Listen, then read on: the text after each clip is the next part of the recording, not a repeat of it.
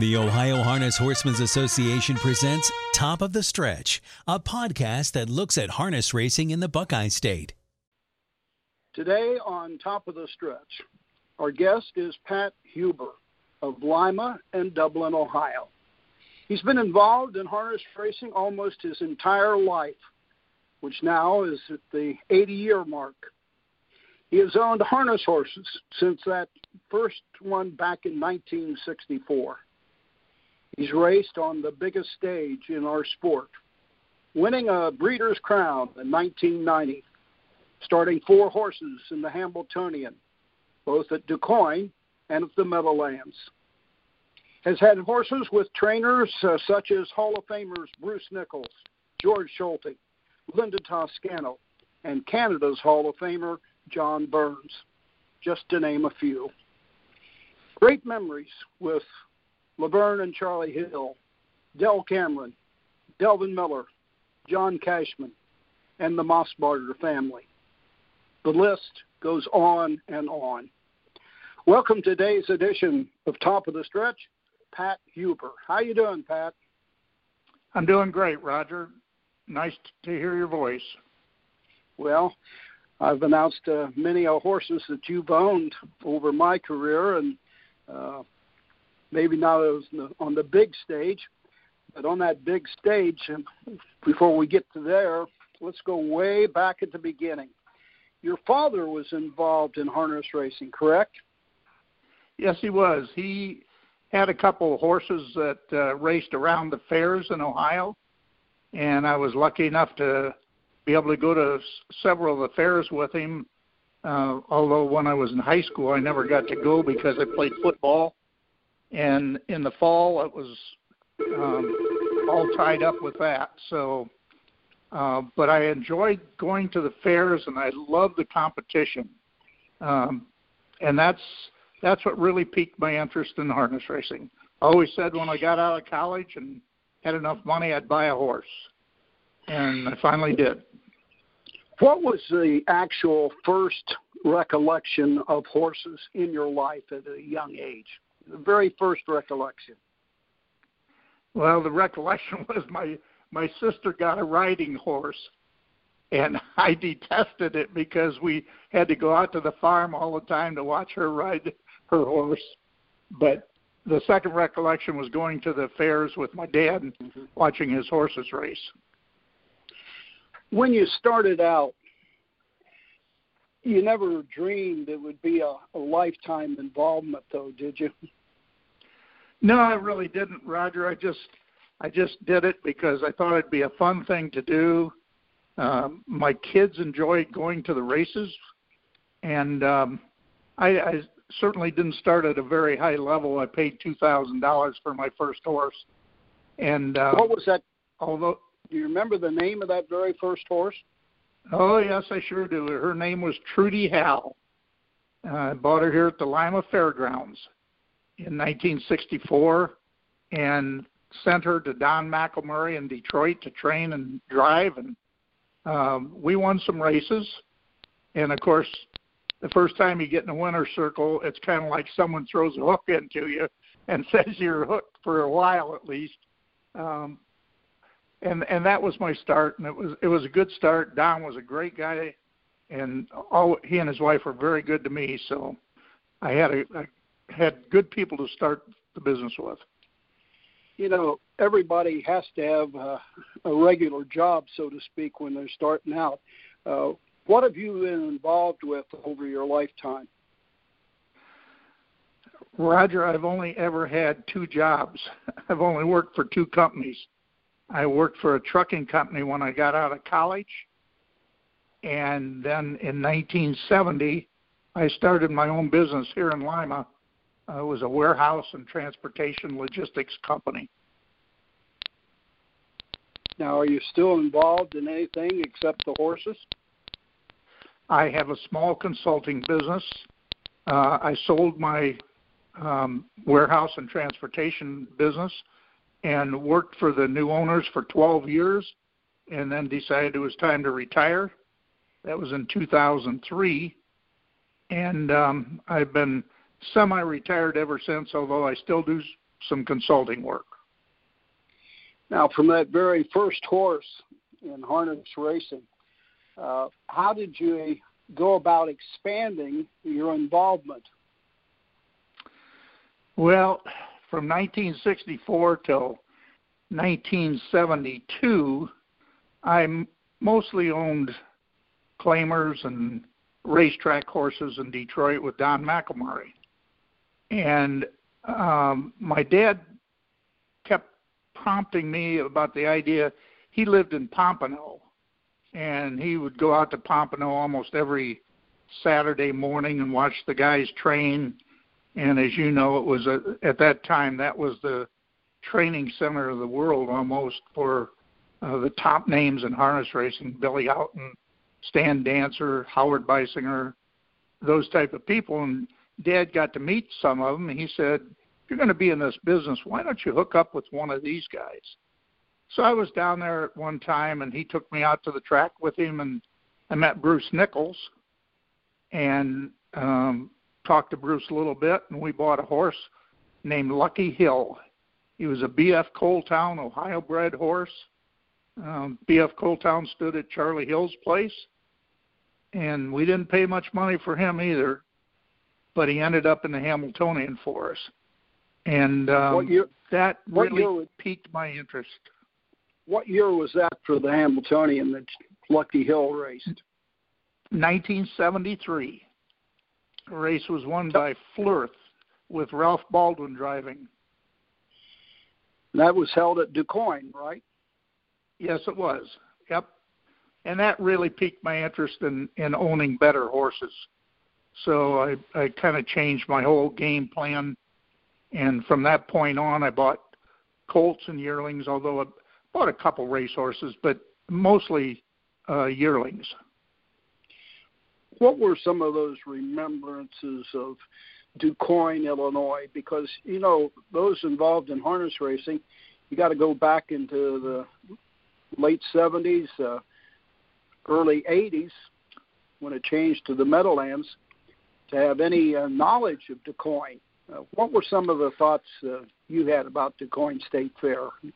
Illinois? Well, Roger, that was, in my estimation, the the most fun time in the business. And when I say fun, we'd go to Indianapolis, then we'd go to Springfield, Illinois, then we'd go to DuQuoin, and it was the same people that were at all those tracks. That's where I met Delvin Miller and Billy Haughton and Stan Dancer and people like that. And they would sit around after the races and and have a drink and chat and and if you were an owner, you were part of that circle. And it just it was a wonderful time in harness racing uh, from an enjoyment standpoint. Those those fairgrounds were beautiful. The racetracks were all mile tracks um, and well kept.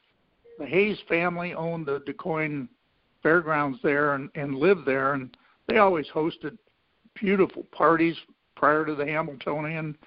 So for a young guy in the business, it was a thrill to be part of that, and uh, it just furthered my interest in having good horses. Were you disappointed when they decided to move the Hambletonian to a major racetrack such as the Meadowlands? Yes, I was, to be honest with you, but I also understood the economics involved. Um, I don't think there was a choice really if if they were going to promote the Hambletonian and get it to a million dollar race, which was the goal.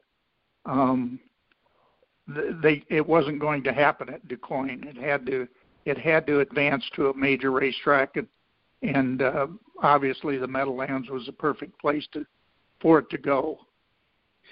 We're talking about Lucky Hill and his uh, race at uh, DuQuoin. Uh, what's been your experience for the Hambletonian at uh, the Meadowlands? Well, I've I've had three horses race there. Um, the first one was Cotton Hanover in 1987, and he actually finished second in the first heat to Napolitano. That was the year that Mack Lobell won the Hamiltonian. We we were fortunate we didn't draw in with Mack Lobell in the first heat, So we got second in the elimination, and then we finished fifth in the final. Um, so that was a that was a great thrill to um, race that well against that type of competition. And then I had a horse named Armbro Eldorado, who was questionable as to whether he should have been the Hambletonian, but it was one of those things where he'd raced really well two weeks before, so we decided to put him in, and he got caught in a big field and made a break in a in a jam up on the last turn, so that was disappointing. And then in 1991 we had Crysta's Best, who had won the Breeders' Crown the year before as a two-year-old, and Crysta's Best finished three and five in his two heats. So again, we came out of there with some money, and it was a thrill to be part of it. Um, you know, it's a it's a thrill to race on the major at a major level like that when you think you might have a chance to win something. So um, my experience at the Hambletonian was great. The people there treated treated us tremendously, and um, so my experience at the at the Meadowlands has always been very good. Crysta's Best, uh, winner of the Breeders' Crown at two. Is that the only horse that you've raced in the Breeders' Crown? No, uh, Cotton Hanover raced in the Breeders' Crown. Um, let's see, who else did we race? Oh, we raced uh, Safely Kept his two-year-old year. He did not do any good. But hey, wait a um, minute. Wait a minute. Wait, Pat. Hold the. I thought you dealt with trotters only. Oh, I don't know, Roger. I've owned a few. I've owned a few Pacers.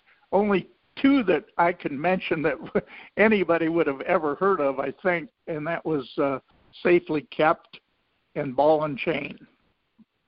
Both of them led to some good friendships. I sold ball and we sold Ball and Chain to Dan Plesac, and Dan was a major league baseball pitcher of some renown, and uh, we have become friends and have been friends ever since.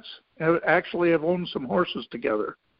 So now you you raced safely kept as a two year old, but then you sold the horse, and the horse right. went on to win the North American Cup. That's right. Well, Roger, the other thing I've learned from the trainers is when you sell a horse, you always hope they do well for the next owner. And that is because if you ever have another horse to sell, guess who you can call as a potential buyer? If they don't do any good for them, they're not interested in buying your next one. So I've always been pleased to hear that a horse has done well for the for the buyer. Now, in your career, you've also developed uh, a consistency to usually get rid of your horses at the end of their three-year-old campaign. Yes, yes. Um, I was lucky early on. Um, the trainers I had, um, especially I have to give credit to Dick Richardson, who taught me that if you want to stay in the business at a high level, one of the ways you replenish your cash is by selling the horses. And nobody wants to buy them when they're lame or going downhill.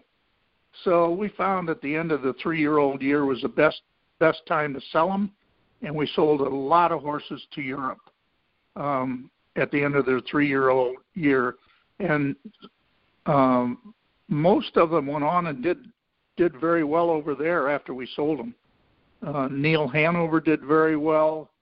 Uh, Crysta's Best was a um, a sire for uh, the people we sold them to, and did very well as a sire.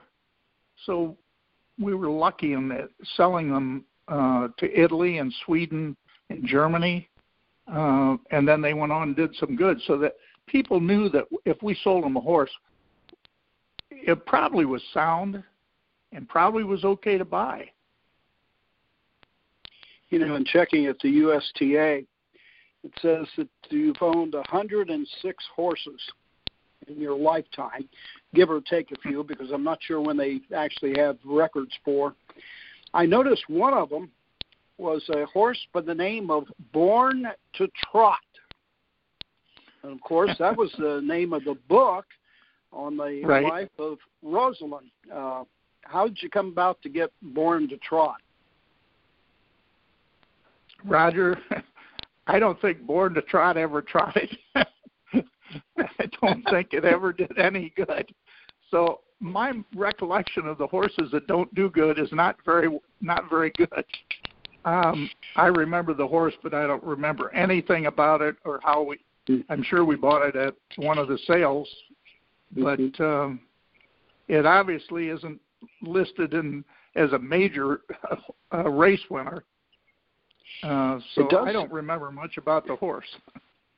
It does say, though, in 1991, as a breeder, you bred Born to Trot. Oh, that's that's correct. Yes, yes, I did. That's how I came to owner. Um, but but my breeding career was not very successful, Roger.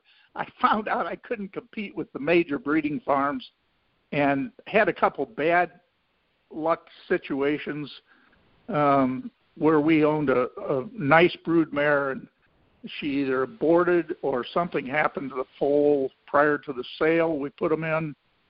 Uh, had one mare slip on the ice in Lexington and break her leg. She was due to foal in about two weeks, and um, just things like that. And it just caused me to not want to be in the breeding business. That sounds like my career as a breeder in harness racing. I had a mare by the name of Blow the Bugle, and we sent him to the Mossbargers down at uh, uh, Bloomsburg, uh, Ohio, and to breed. The first year she came up, didn't get in full.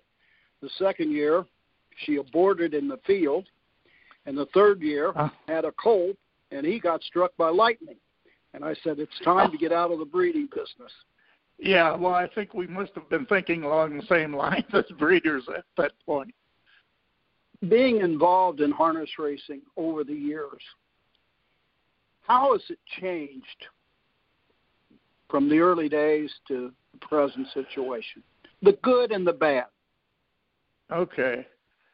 Well, I'll tell you the bad from my perspective is it at when I first had Grand Circuit horses, it was so much fun and the people were all your friends. And it was not a cutthroat business. Uh, I didn't know anything about anybody who was using illegal substances or drugs on their horses. And the people would sit around after the races and discuss the races. And if someone had a horse they were having a problem with, they could turn to their competitor and say, Could you help me with this horse? And they'd say, sure.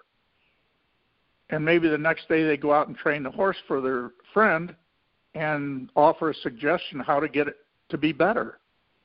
I don't think that happens very much today.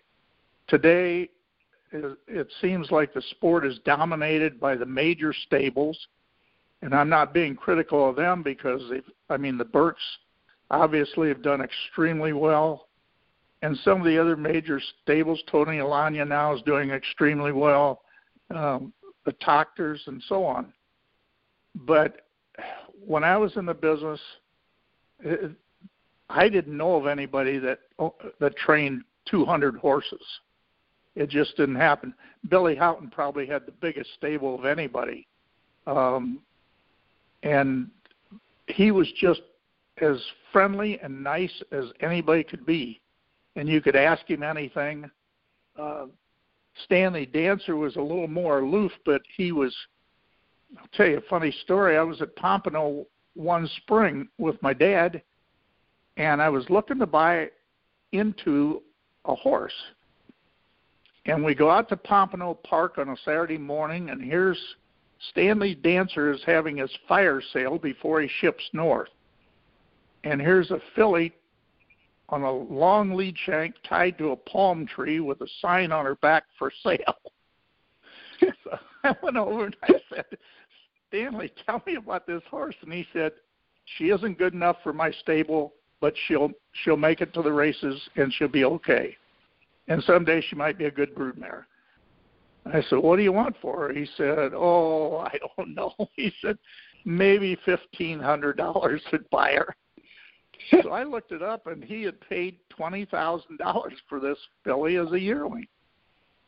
I thought, well, if he paid twenty thousand, I can buy her for fifteen hundred, and she's ready to race. That's a pretty good deal. So I bought her for fifteen hundred, shipped her north to Don McElmurray, and she won her first two races. And somebody came along and offered me, I think, I don't know, eight thousand dollars or something like that, and I I sold her, be, and she never won another race. But it was the difference between today and then was back then everything was fun. I mean, the adios parties that Delvin used to have were just fabulous events. Always had a golf tournament during adios week. Um, the Grand Circuit traveling around the Midwest was wonderful. Uh, going to Scioto Downs uh, before the races, we'd stop in see Charlie and Laverne in their office, maybe have a cocktail, and never had to buy a program. There's always a pile of programs there. Saturday night, 10,000 people at Scioto Downs for the races. It was wonderful. And today, that doesn't happen. I'm not saying it's worse today because the purses are pretty darn good in Ohio right now, and, and there's hardly anybody attending the races per se, except at Delaware. So it's just a diff, different atmosphere. Um, I don't think it's as much fun. It's more cutthroat and competitive. Um, so the, those are what I see as the differences. Some are good, some are bad. We're racing for a lot of money now in, in certain places. Um, but uh, it doesn't seem to be as as much fun and and uh, there's not as much camaraderie. I want to mention something that you'll get a kick out of. I owned a filly at Pittsburgh for Bill Zent, and it took you four races to figure out how to pronounce her name. That was Kenzie Sky Hanover. it was everything from racing. to yes, she won Friday night at the Meadowlands, and Yeah. I sold her to Tom Pollock, and we become friends. So If I remember correctly, to- if I remember correctly, the the horse was named for two youngsters of somebody that worked at Hanover Shoe Farms in Hanover, Pennsylvania. That's right. The girl's name was Kenzie Schuyler. I want to close out, uh, Pat, because we're running out of time here. I Okay. your opinion. Your opinion. The best trotter you've ever seen on a racetrack. I'd have to say the best Mack Lobell. What about a pacer? Oh my. Oh, Roger, I don't know. I I mean, there's been so many good ones that have won so much money. I mean, the best overall for a lifetime would have to be foiled again.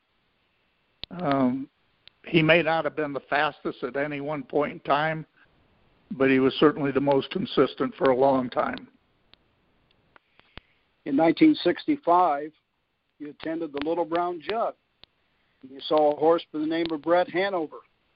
Do you have any remembrances of that day?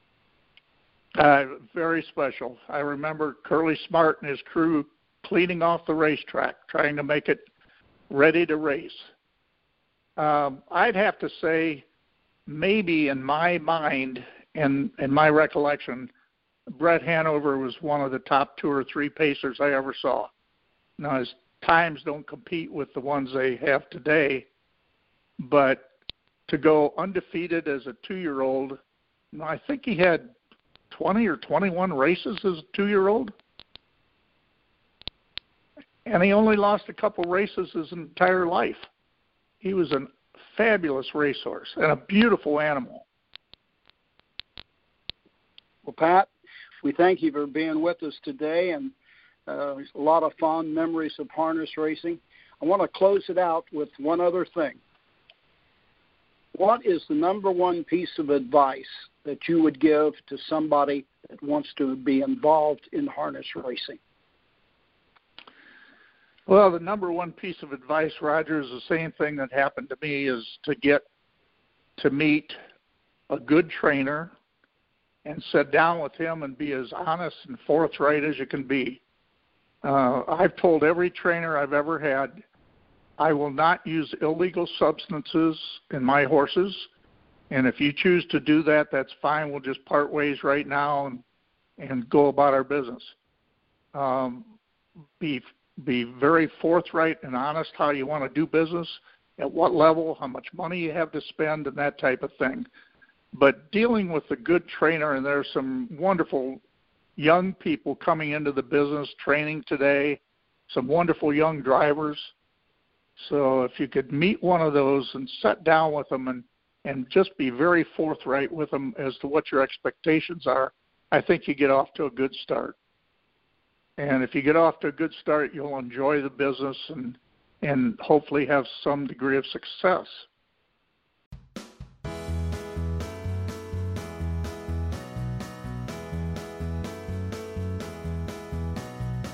Thank you for listening to Top of the Stretch.